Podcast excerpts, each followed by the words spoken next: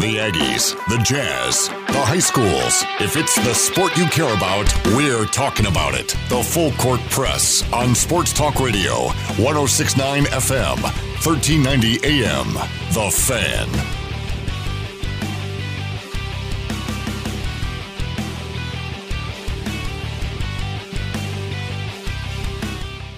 Hey, good afternoon, everybody.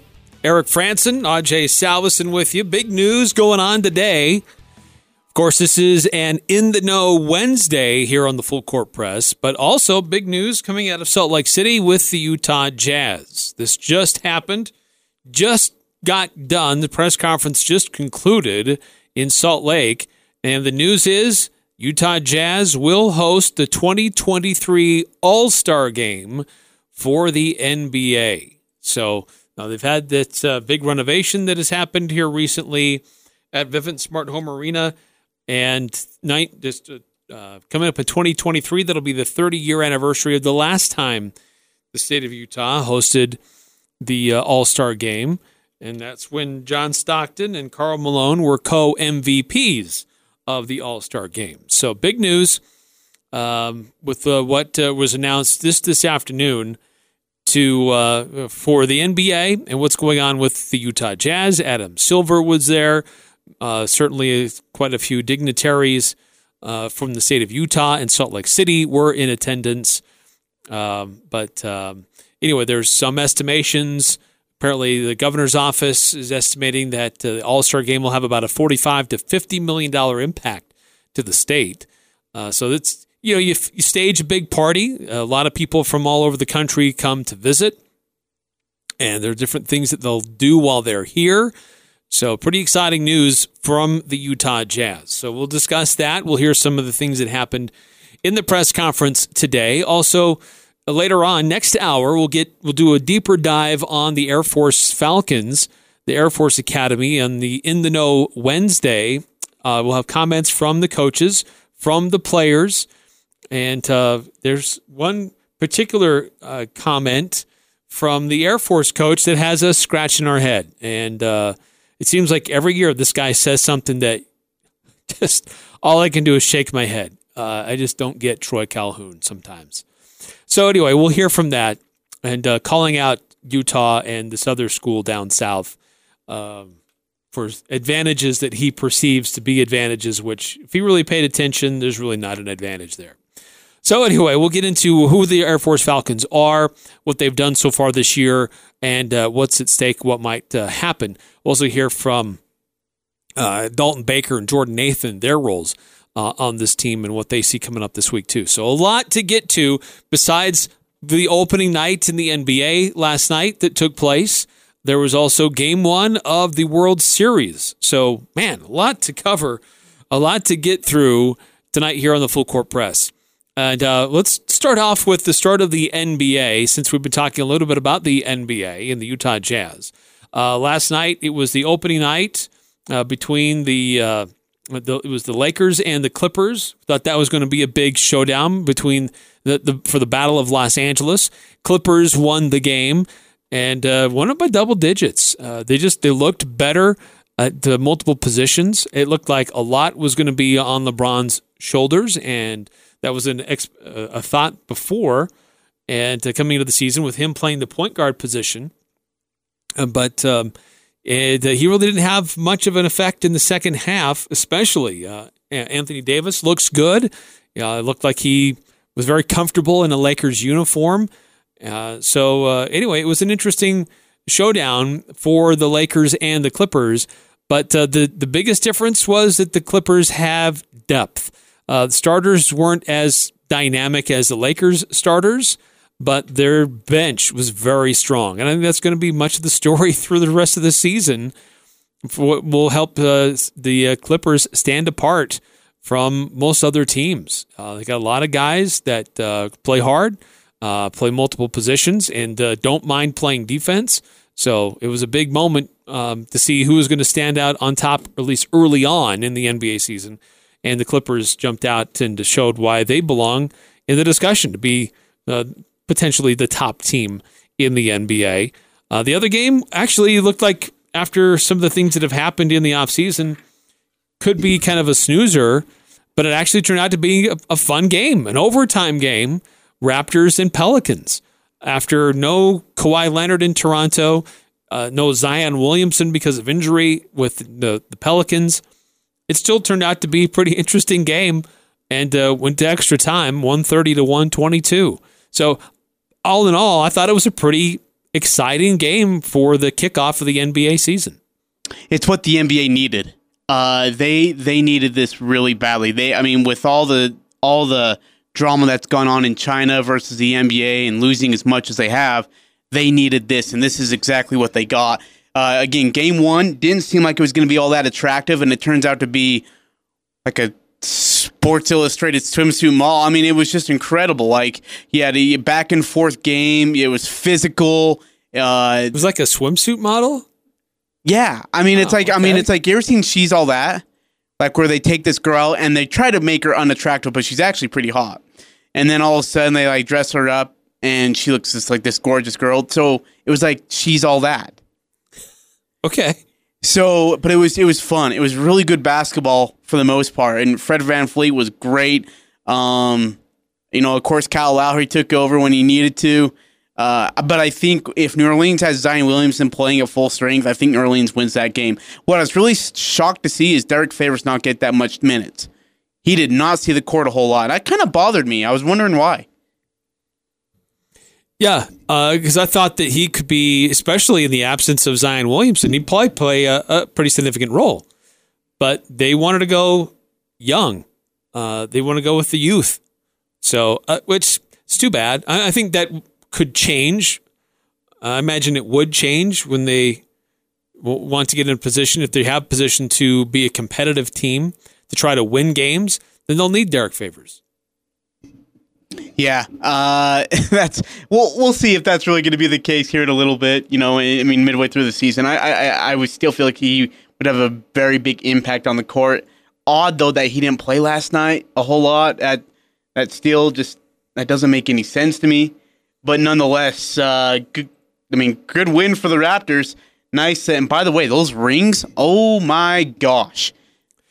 Yeah, described to be the biggest ever, dude. Holy cow. Hey, does Kawhi get, how do they do that with Kawhi then? Is at least going to, we're just going to FedEx a ring in the mailbox. It should be there in about 3 to 5 days. We didn't put it on automatic, or fast shipping because we don't have the budget for it. Or do they wait to for the game when the Clippers play in Toronto? And then Kawhi puts 50 on them. You miss me? No, I don't think they would do that because it would be a chorus of boos. Don't you think? No. They knew this was coming. They knew this was coming. They knew this was a one-year rental. And if they boo them, they're stupid and they don't know what they're not true basketball fans. Any true basketball fan knew that Kawhi, yes, he was in Toronto. Yes, he helped you win a title. Be grateful. That's all. He helped you win a title. Take that and be grateful for what it is. You knew this was coming. Did you not see it coming? Come on, NBA. You knew this. You knew he was going to LA. You just didn't know where. Come on, be better.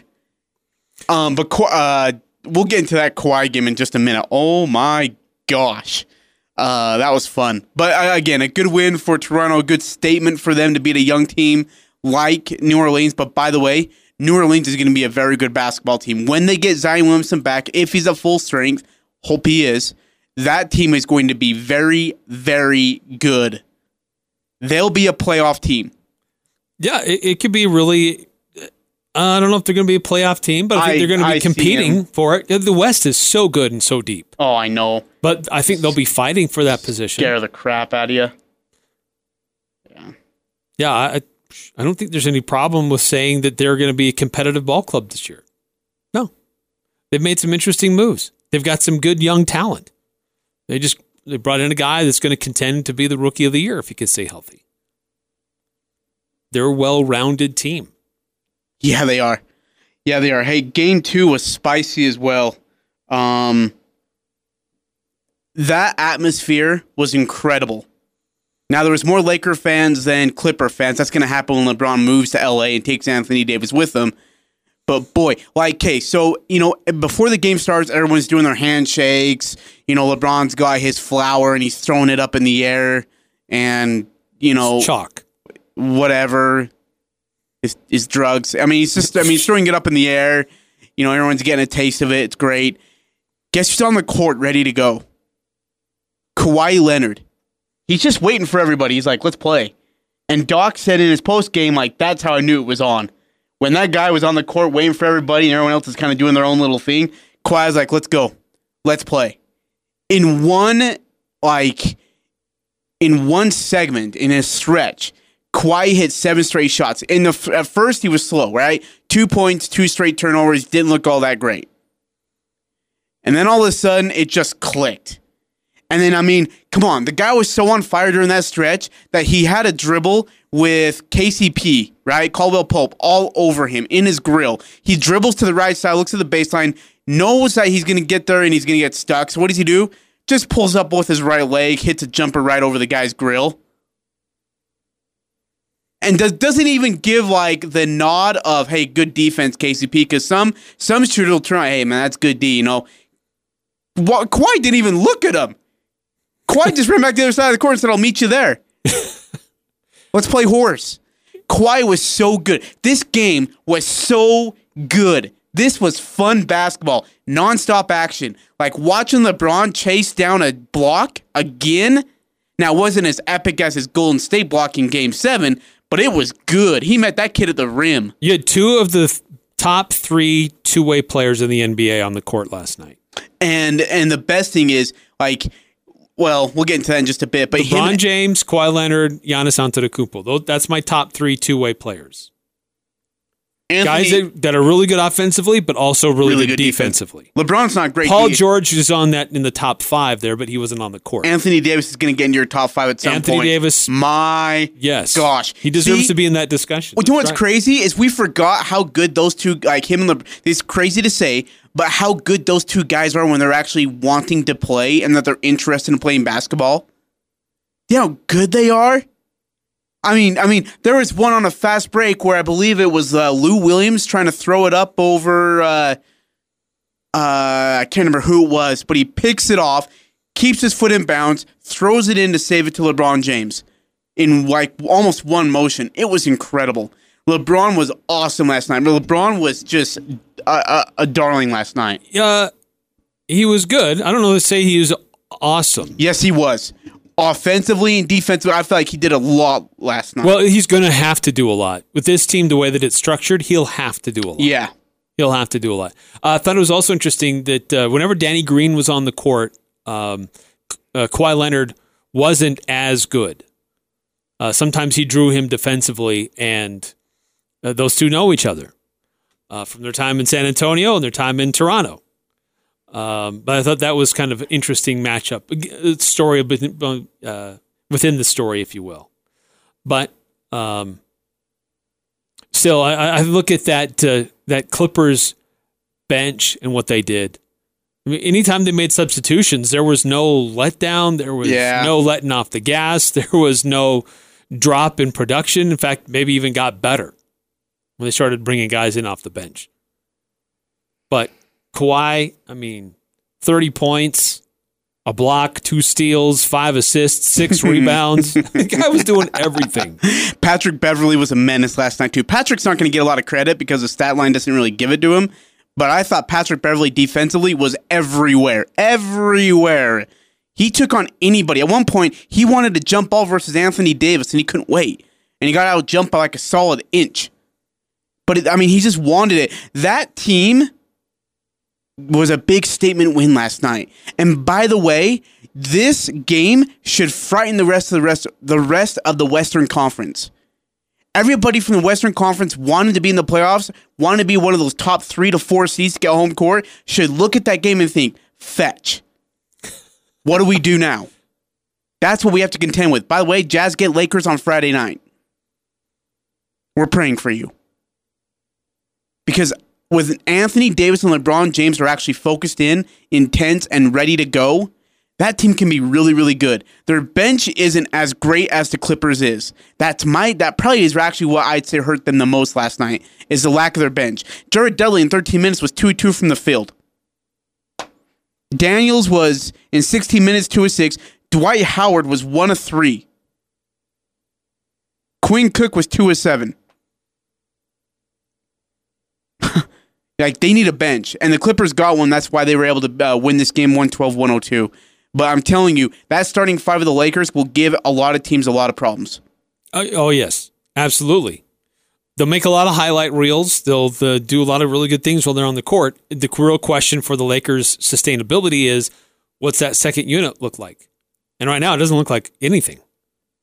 But if they can stagger it enough with LeBron and Davis not always playing together, they're always going to have a megastar on the court, and they'll always be competitive. But unless they get a little more help from their bench, it could be a long season for the Lakers. They'll still be good. Yeah. But it'll be a real struggle. Absolutely. It'll be a real struggle. They won't blow through teams. No, I would definitely agree with that. When they rest LeBron and Anthony Davis, and they will, they're going to struggle immensely, really badly. JaVale McGee really isn't that good of a basketball player. He just looks good when he's with good guys on the court. So that was the opening night in the NBA. Utah Jazz have their opener tonight against the Oklahoma City Thunder. Before that game gets underway, big news are already happening in Salt Lake City before the game even starts. And that was a big announcement today from the NBA itself in town to announce that a future All-Star game is going to be in Salt Lake. Adam Silver, the commissioner for the NBA, made the announcement, and there's some comments from Gail Miller and Steve Starks from the Jazz representatives about the work they've had to do to put in to get this and what it might mean for the franchise and for the community as a whole. It's an honor to be here. And as Terrell just mentioned, it's my honor to announce the 2023 All-Star Game will take place here in Salt Lake City.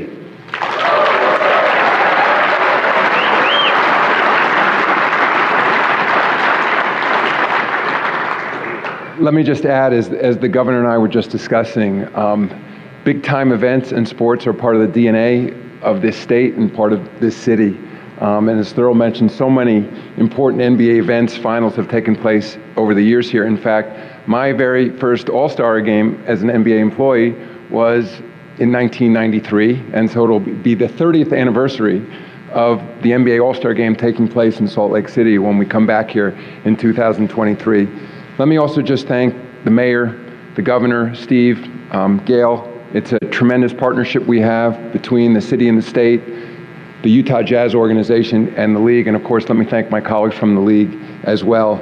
All-Star, as you all know, it started off years ago, even when we were here in 1993, we used to call it All-Star Weekend, I think, and then it was events on Saturday and Sunday. Now it's very much All-Star Week. And as part of that week, and I know part of the commitment from the Miller family to the community is to leave a lasting legacy from our events over the time here. We're an all-star. So thank you for that as well. A tremendous amount of work has gone in already for preparing for this announcement today, and a tremendous amount of additional work will go on between now and when the actual game takes place in 2023. So I look forward to being here with all of you and hosting another tremendous event. Thank you again for being here. Big news, Ajay. All-star game is 30 years around to the year that they had done it before. We're back. I know there's going to be NBA players who are going to poo-poo this, that aren't going to be excited about coming to Salt Lake City for the All-Star game. And not just them. I mean, there's probably going to be some media people grousing, oh, man, come on, it's the middle of the winter. We don't want to go to Salt Lake City in the middle of winter. You know, shame on them. Remember when the Olympics came here and everyone's like, why? Like, why are we going to this place where we can't drink and we have to have Diet Mountain Dew everywhere we go? I mean, why? And then they all walked out of there thinking, we want to go back. We want to go back there for the Winter Olympics sometime again. That's how good it was. This is what the All-Star Game will do. Yeah, I totally agree. I mean, look, it's been in Indianapolis recently. It's going to Cleveland here before too long. So it's going to cold weather destinations. It's not always a let's send it somewhere where it's warm for the All-Star break. So I'm glad that the NBA have recognized that the Jazz have made significant investments in upgrading their arena, and that it's been a long time since they've been back, and It's an opportunity to showcase the state and the city and his contributions in a long time, what they've been, how they've been contributing to the NBA over a long period of time. Gail Miller, sweet Gail Miller. She's like everybody's grandma, isn't she? Don't. She's awesome. Ever say that to her if you ever meet her. She's a sweet lady. Gail, awesome. You are like a grandma to me. In fact, I've got to tell you a story after this. This is Gail Miller. This is... You're going to love this story. This is Gail Miller here after the announcement of the 2023 All-Star Game. It's wonderful how a few simple words can make us so happy in Utah. It's been an honor for me and my family to serve as stewards of the Utah Jazz for the past 34 years. From the day we bought the team, we considered it a community asset. Our plan has always been to keep the Utah Jazz in Utah, so I've taken steps to ensure that that will happen by putting it into trust. But going to the All-Star Game, the 1993 All-Star Game was very exciting for me, for my family, for our fans, and for the whole community. It was an electric and thrilling experience, and one that I will always remember. This arena was just 2 years old. The West won the game. John Stockton and Karl Malone were named co-MVPs, which was fitting. And today, we are honored to welcome the NBA and the All-Star Game back to Salt Lake City. Thank you to our public and private partners who have committed their support to securing this opportunity. It really does take a village. Thank you to the NBA for your confidence in our ability to make the 2023 All-Star Game the best game in experience in the history. Our newly remodeled Vivint Smart Home Arena is designed to enhance the fan experience from top to bottom. At Larry H. Miller, we are committed to excellence. We're proud to accept this opportunity and to prepare an elevated experience for all who participate in it, whether electronically or live. Our mission is to enrich lives. This experience will emerge as the All-Star Game comes to fruition, and it will be one to remember. We live by the principle, go about doing good until there's too much good in the world, and we will use this philosophy as we prepare and execute the 2023 All-Star Game. I'm confident that we will make the local, the national, and the global basketball community proud. Thank you to everyone involved. That's Gail Miller, and yes, exciting moment for the Miller family, who got to host the All-Star Game just a few years after that building opened at the time as the Delta Center, who many people still refer to it as. But now, after a significant renovation, was it 2 summers ago now? Yep, it was. Man, that was nightmarish. Yeah, that renovation took a while. Took a while, but yeah. If you haven't been to the arena since then, you need to go. It's beautiful. It really is. Well, they did a great job. Yeah, they did a great job. And Gateway's been redone as well. Gateway looks beautiful. That area is ready for an All-Star Game, and they've been ready for a while. And this is what it was all about. That renovation, the renovation of Gateway, and all that was all to get ready for these kind of things. And so this is going to be good. So I can't refer to Gail as a. That she sounds like a grandma? So let me tell you a story. A sweet grandmother? 3 years ago, we're having a meeting when I was working for the radio in Salt Lake, and we're having a meeting. And we had pizza at our meeting. Okay, so we're eating, and like we're in like the suite, if you will, like the club, the skybox or the club box, if you will. That's just it's connected to our radio station. We're having pizza and we're talking, and all of a sudden there's this big group that comes by, and they're all getting shown some of the renovation that's been done. And Steve Starks walks in, and he's kind of heading the group, talking to him, and he looks over at us. We wave to him. I wave to him, eating pizza. Then Gail Miller, on a cart, being driven by her husband, drives by, and I look, and I'm like, oh, it's Gail. So I wave to Gail and her husband, who I've never met. I've only talked to Gail. And I walked away, think nothing of it. The next day, I get a call from another coworker. Ajay, we got in trouble, dude. For what? For eating pizza in front of Gail.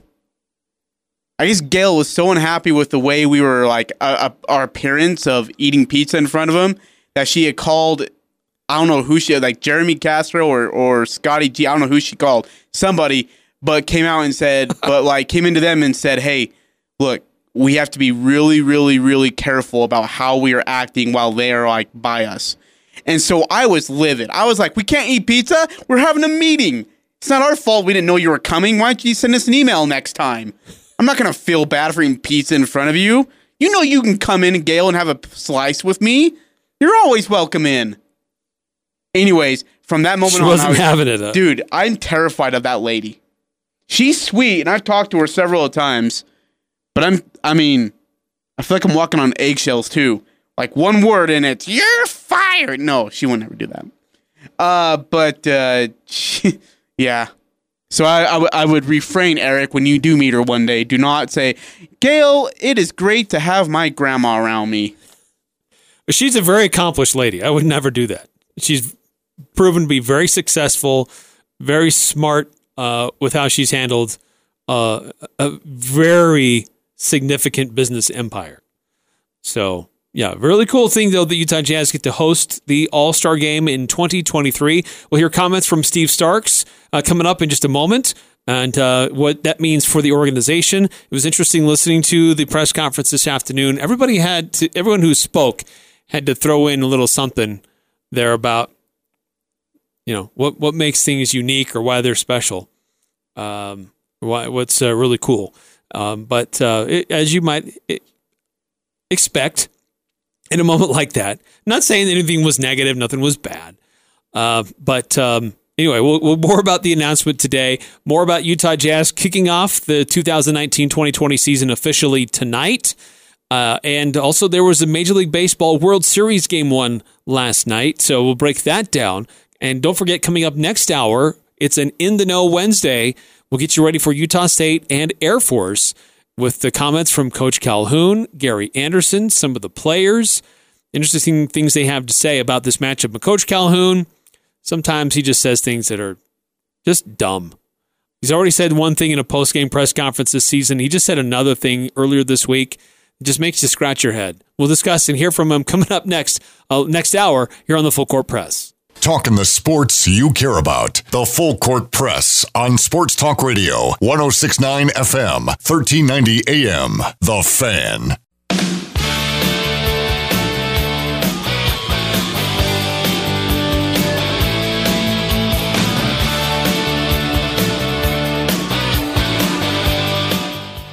Today, the Utah Jazz, in concert with the NBA, announcing that Salt Lake City will host the 2023 NBA All-Star Game. Now, that All-Star Game usually happens in mid-February. Mid-February in Salt Lake City. Yeah, there'll be cold. Wintry. Some snow. Go skiing. Yeah. You know what, Paul George, why don't you go hit the snowboards? There you go. It was interesting. Jackie Biskupski, who was the mayor of Salt Lake City, when she had her moment, she made sure to emphasize that there are great microbreweries and emphasize that there are other things to do in Salt Lake City that maybe some people think that Salt Lake City is most known for. But I think it's going to be great for the city, for the state to host it. The Salt Palace nearby. It's not that far away. No. You can host a lot of different things there. The state's trying to host the 2030 Winter Olympics. Mm-hmm. So it's a good tune-up or ramp-up, an opportunity to showcase that Salt Lake City can handle big events still. Yeah, no, I think it's great. To do it 30 years later, 30 exact years later is pretty cool. 93 was Stockton, it was Malone, the MVPs, and it was a fun environment, a fun night. To do it now, does Donovan Mitchell and Rudy Gobert win co-All-Star MVP awards. Wouldn't that be something? Yeah, would that be something? They'd have to make it to the All-Star game. Yeah, that's the problem. By then, though, they'll be in their prime. Yeah, but if they're not making it by then they're never making it ever again. Probably not. Probably not. Steve Starks, he is the... What? CEO? He's now the CEO over Larry H. Miller Sports and Entertainment. And so he got a chance to speak as well after the announcement, sharing some of his thoughts about bringing the All-Star Game to Salt Lake City.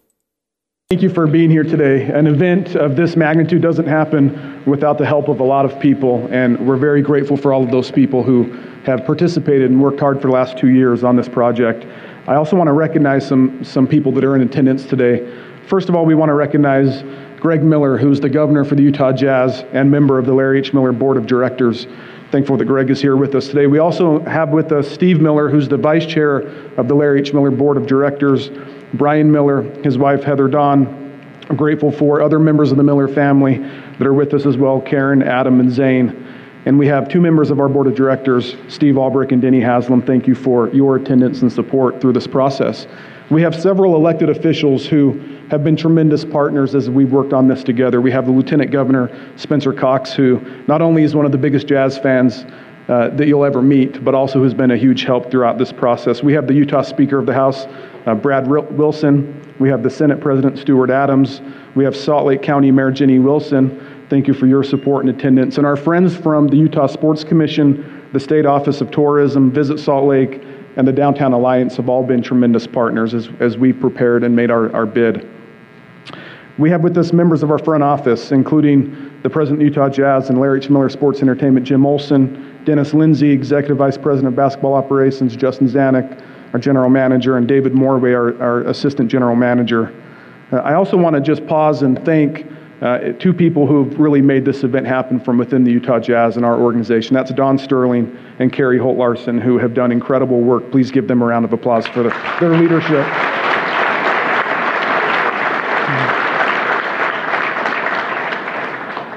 We're honored to have all of you here today as our special guests in this powerhouse lineup that we've seen today. We are excited to bring the All-Star Game back to Salt Lake City and to Utah. As you've seen, we have civic and community and business partners that are engaged, committed to making this a very special and memorable experience. We're really proud to be in the renovated Vivint Smart Home Arena. Gail and I were just talking that when we started this project 3 or 4 years ago, this was exactly the type of event that we hoped would come back, because of this beautiful arena, one of the most innovative and tech-friendly and guest-friendly arenas in the NBA and in the world. With the close proximity of the Salt Palace Convention Center, the Huntsman Center as facilities, NBA fans from all over the world are going to enjoy a dynamic downtown atmosphere when they're here for the All-Star Weekend. We know that this will be the ultimate experience for basketball fans, global viewers, visitors, and certainly our local community. It is a symbolic of Utah's heritage of hard work and innovation, and we couldn't be more excited. Thank you for your support. This is a big deal. Yeah. This is really cool. Yeah, it's a huge deal to get the Salt Lake, to get the NBA All-Star Game back here, and that will lead to bigger things. When I say bigger things, the Winter Olympics, right? If you can have a positive and a good review from those of the hierarchy of the NBA and those who are in the board of the All-Star Committee, if they can have a positive review on Salt Lake City and this event, you can take that review and say, hey, look, to the committee of the Winter Olympics, look, we had an incredible experience hosting a professional basketball event, one of the greatest All-Star events in sports. We were able to put a spectacle together. We could do that for the Winter Olympics again. And I think the Winter Olympics Committee would abide by that. And they would take it and they'd say, you know what, in serious consideration that this city, this place, this state can handle all this hoopla and welcome the world in. I think that's what they're going to lead to after this. Yeah, well, Salt Lake City has already essentially gotten the bid that they will be the host for the United States, if the United States were to get the Winter Olympics in 2030 or 2034. So they're already in the pole position, at least in the United States. So really it's about the other players out there around the world for the Winter Olympics. Yeah. And the state is, I mean, honestly, the state's already shown that it can throw a great party for the Winter Olympics. I mean, it was one of the most successful Winter Olympics ever, financially, ratings-wise. It was a tremendous success. So that's why they wanted to do it again, and they've already been working on things. But it's interesting how Governor Herbert, in some of his comments, which we don't have, we're not going to share with you, but to summarize, he listed a long list of other national events, like championship-level events, that that the state has hosted just recently. So it's not like it's an anomaly. It's not coming to a place that doesn't know how to handle this kind of stuff. But great opportunity for the Jazz to showcase their renovated arena and really to showcase the city to the world, because it is an international game, international sport. It's great. Again, it's what this state really deserved. Honestly, with all the work that Gail Miller, because as Adam Silver said, this has been a process. This isn't just like a 1 month thing. Let's jump into it. Hey, we're ready to go. If you want to come check it out sometime, there is a very long process with that. Right, you have to put in bids. Like, this is what we would do, and this is what we think it would cost. Here's some of the other events that we could host. And then the committee has to come. That we have. The committee comes down and looks at the building. Okay, what can you do? What can you offer? What is here that fans could say, yeah, I'll take that? With the new restaurants they've put inside the arena, with the amenities that they've put down in, like, underneath, inside the locker rooms, inside, in the clubs and in the suites, which, by the way, are incredibly, really, really well done. With the space that's now affordable for fans to be able to walk in and enjoy the NBA All-Star experience. That committee... they look on a very long checklist, extremely long, and check off every box and it's detailed too. And if you miss a couple, that might be costing you an All-Star game. So they went through it. They checked off that list. The Jazz checked off the list with the renovation, and then the All-Star committee checked off the list and said, this one's ready to go. Right, because they have to look at, because there are going to be other events that they're going to host. Yes. All-Star weekend. Yep. So you got to make sure there's places that can handle that. There'll be festivities. Exactly. That's a big one. There'll be festivities of NBA All-Star things, glamours and glitzes to kind of prep it all up for fans to be able to be a part of. Do you have the space? Do you have the luxury items to be able to do that? That's a great point, Eric. Right, because these people will bring an entourage with them. Will there be other things for them to do? You bet. And imagine now in we're looking at 4 years, right? Who could be in that All-Star game? Zion Williamson could be in the dunk contest. So 2023. So we're coming. This All-Star game this year would be 2020. So we're not really that far away. Yeah. So you'll have Zion. Hopefully Donovan. Hopefully Rudy will be in there. Maybe Joe Ingles takes part in the 3-point contest. Just trying to think here. Steph Curry, I'm sure will be there. Maybe Clay, just in regards to all the festivities, the talent will be there, and they're coming to Salt Lake all in one. And that right there is just exciting. So really exciting announcement today by the Utah Jazz and the NBA. Utah Jazz have their first game tonight.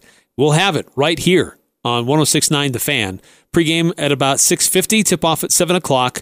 We are the home of the Utah Jazz here on 106.9 The Fan, 106.9 FM and 1390 AM. Hey, so my question is, in 4 years, now granted 4 years is 4 years, well, I guess I should ask this, would you guys broadcast the NBA All-Star Game over this radio station? Probably.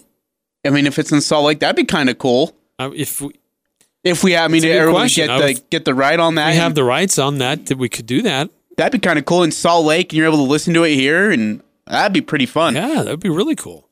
All right, well, we started a little ways, but yeah. Ajay, we need to get into the World Series, but before we move on to the NBA, Utah Jazz tonight, Oklahoma City Thunder. What are some of the biggest things for you to watch for in the opener for the Jazz? If they figure out their crap defensively. Like if Bojan Bogdanovic can actually, if he doesn't look like a lost little squirrel, that he can actually figure out where he's supposed to be, he can be to that spot and make coverages. He's got to cover a lot of ground for his spot and for who he's guarding. Can he do it? And then secondly, will Royce or Joe be starting tonight?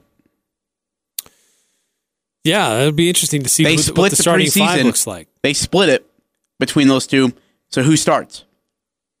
That could be interesting. Yeah, for me, the biggest question has been the defense in the preseason.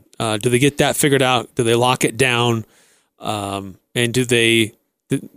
This is an Oklahoma City team that doesn't have a lot of star power. Even Chris Paul, his luster is not the same. And, you know, I said this yesterday on our show that Chris Paul, I mean, when he was with the Hornets, he had Peja Stojakovic, David West in his prime. He had a ton of talent there in New Orleans. Then he went to the Clippers. He had Blake Griffin, J.J. Redick, Jamal Crawford. At one point, he had Paul Pierce, whatever that meant. He had a ton of talent over there for the Clippers. Then he went to the Houston Rockets. He had James Harden, Clint Capella, P.J. Tucker, Eric Gordon. And now you're going to a team with very little to no talent. Very young team. That could be intriguing as well. But it's just gonna be weird seeing Chris Paul in an Oklahoma City Thunder jersey. I don't know if I'm gonna get used to that. So no, that's a great point. Hey, really quickly, I'm blanking here. Who's the backup point guard for the Jazz if Exum sits? Well, yeah, he is sitting, but who's the backup? Imagine it'd be Moutier. Oh, okay, that's right. All right, I just didn't know if they had to put Donovan to the point guard spot or no. Okay. Thank you. I think he can initiate the offense. I think one of the unique aspects of this roster is that a lot of different guys can initiate the offense. Joe Ingles can initiate the offense. Donovan can. I don't know Royce. I don't think he's I wouldn't there. Trust Royce. Yeah, I don't think he's Yeah, I'm there. Not ready for that yet either. But I think there's multiple guys who can initiate the offense who aren't necessarily quote-unquote point guards. Yeah. All right, coming up next here in the Full Court Press, the first game of the World Series is now in the books. Kind of a surpriser to see the road team do as well as they did. The Astros made a comeback. Wasn't quite enough, but we'll discuss what happened and what's next in this series coming up on the Full Court Press. Saturday on Compass Media Network's coverage of NCAA football. It's an SEC West showdown from Bryant-Denny Stadium as top-ranked Alabama hosts Arkansas. Hi, it's Greg Daniels. Join Tiki Barber and me for all the action as these two SEC Blue Bloods collide. Can upset-minded Arkansas pull off the upset against a banged-up Alabama team? It's the Alabama Crimson Tide and the Arkansas Razorbacks. If it's college football, it's right here. Saturday afternoon at 4:30 on Sports Talk Radio, 106.9 FM, 1390 AM, The Fan. The Aggies are number one here. The Full Court Press. Connect with us on Facebook, Twitter, and online at 1069thefan.com.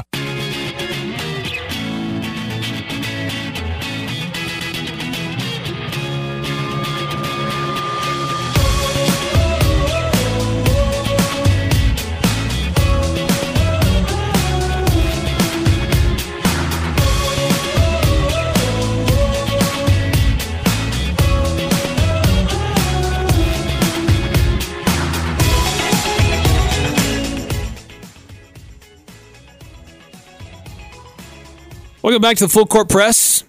Eric Frandsen, Ajay Salvesen. A couple different things going on. Obviously, we've discussed what's happening in the NBA. Utah Jazz have their home opener, season opener tonight against the Oklahoma City Thunder. We'll have that game full play-by-play right here on 106.9 The Fan FM, 1390 AM, with pregame at about 6:50. Tip-off will be at 7.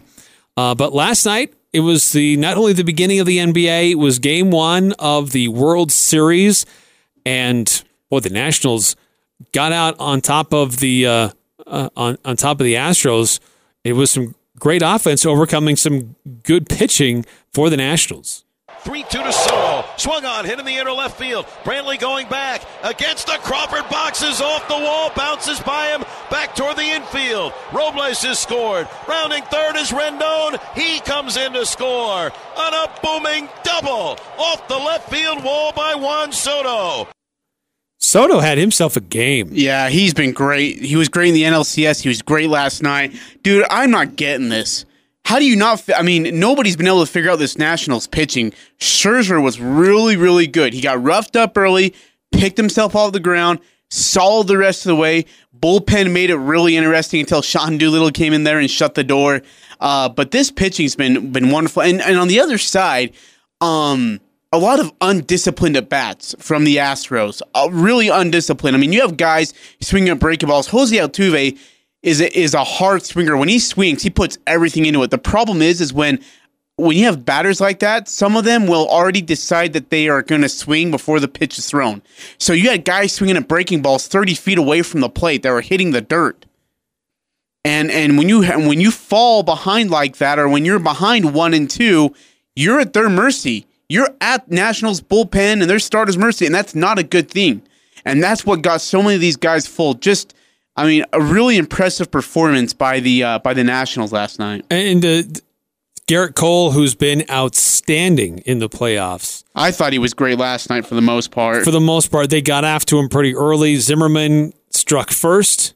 Here's the wide of the pitch. Swing and a drive hit well. Deep center field. Way back goes Springer to the warning track. Looking up, and it is gone. Goodbye. Bang. Zoom goes the Z-Man to the deepest part of Minute Maid Park. Just to the left of the batter's eye in center field. Ryan Zimmerman with his second home run of the postseason cuts the Astros lead in half. And then it was Soto who had another. he was really, really good for the Nationals. Into the low 80s, the 1-0. Swinging a fly ball, well hit to left field. Way back goes this one. It's got a chance. It's going, and long going up onto the railroad tracks. Welcome to the World Series, Juan Soto. Nationals tie the game at 2 as Juan Soto goes opposite field for a tape measure home run onto the railroad tracks. I mean, it was Houston got out early, and by the way, Scherzer, like you said, started to settle down. Yeah, but then Garrett Cole, they got a few of those hits that went for yard on him. But in that fifth inning, they just really got after him. They did. I mean, Max Scherzer, not bad. 5 innings, 5 hits, 2 runs, both earned, 3 walks, 7 Ks. But yeah, I mean, it's just settling down and then making an understanding that when you have an impatient team like Houston, who will swing at anything and everything with everything they've got in their body, it makes it easier to pitch, and because it's such an undisciplined baseball team. But that Soto home run. Dude, that pitch was up. And almost, I mean, I'm not going to say he tomahawked it, but he swung at his shoulders. And then he punched it over in like the upper deck where the train tracks were, man. Dude, that was incredible. That really was something. Defensively, you know, there were a couple of big plays. There was the one where the, I can't remember the shortstop's name, but he had a dive to his right, stop a ball, and it was a single, but that easily could have been a run scored. And it kept the game at 5-4 because then there was a strike right after that. So just a lot of great defensive clutch plays, little ones that won't show up in the score box, right? Little ones that people won't talk about. A ball that was thrown in quickly on a relay was able to hold a runner at third. Just stuff like that. And again, this is just getting ridiculous, Eric. These Nationals, are you kidding me? They just went, I mean, this is the same Nationals team, by the way, the same one that was 19-31 on May 24th and was looking at dead basement, getting locked underneath there. Then since May 24th, they're like, oh, we're playing a baseball game. Maybe we should try. Flips the switch on. Best record in league since then beats the Brewers in a wild card game, beats the Dodgers. The best team in baseball. Beats the Dodgers in their series, and then goes and sweeps the Cardinals, no big deal. And then freaking turn around and win game 1. On the road. Come on. What's it going to take? Hey, let me ask you something. If the Nationals win game 2 with Strasburg on the mound and Sanchez and Corbin going games 3 and 4, does this thing end in Washington? No. Okay. I don't think so, because the Astros have shown they can win on the road. Astros have shown that they can still be tough against good pitchers. So I think I still stand by my pre-World Series prediction. Astros in 6. They may now go 7. But it was a good game. It was a really good game. However, ratings were the lowest since 2014. Well, okay. Now let's remind ourselves what was on TV last night. True. And there was a big time event happening on TNT. Yeah. And tonight you have all sorts of basketball games. You have the RSL, like I said, you have soccer playoffs, MLS soccer playoffs going on tonight. and you have Game 2 of the World Series. So everyone's kind of fighting over the controller in regards of each pro sport. You know, everyone wants to touch the remote and put it on their station, and so it could be fun. Look, Eric, you said it before. I loved how you said it. October is the best month of sports of any time of the year. That beats March. That beats April. That beats, all-star weekends of all sorts. That beats Super Bowl weekend. October does it like nobody else can. We've got the convergence of all these sports all happening at the same time. It's incredible. I mean, again, Real Salt Lake tonight, they're at 8 o'clock, I believe, is their game time. Jazz, 7 o'clock. Baseball, and then you got all sorts of other basketball games on TV. Probably have some hockey going, too. Yeah, you'll have some hockey. If you're a hockey guy, Las Vegas is on. There you go. It's a fun time, man. Really, really fun time. Hey, coming up next hour, Ajay, we're going to do a little bit of a deeper dive on the Air Force Falcons. We'll hear from their coach, how he thinks Utah State is a bunch of old guys. That dump. Oh, my gosh. What do the players have to say about Air Force and their unique offensive style? And it's not just their unique run game. This is a good defensive team, too. So Utah State's going to have their hands full coming up on a late Saturday night in Colorado Springs. So coming up next hour, we'll get you in the know for this great matchup between these two teams, conference rivals. Last year, it was a high-scoring game. Air Force made it a game late, so we'll discuss it coming up next hour here on the Full Court Press. I'm Dan Patrick, and this is Above the Noise. The Houston Astros had every advantage in Game 1 of the World Series. They were at home. Garrett Cole, who hadn't lost a game in 5 months, was on the mound, and the Nationals were coming off a long layoff, which historically has been a disadvantage. And the Astros have been here before. But baseball's a funny game. Ever since they overcame a slow start in the season, the Nationals found ways to win. On Tuesday night, Juan Soto was the star. Their 20-year-old outfielder wasn't intimidated by Cole or the situation. He had a massive home run off Cole and led Washington to a 5-4 victory. The Nationals are the biggest World Series underdog since 2007. But maybe the lack of expectations works in their favor. In Game 1, they just showed up and played their game. There's still a whole lot of baseball left. We'll see if Washington can stay loose or Houston can find its footing and take back control of what should be a very tightly contested series. I'm Dan Patrick, and this is Above the Noise.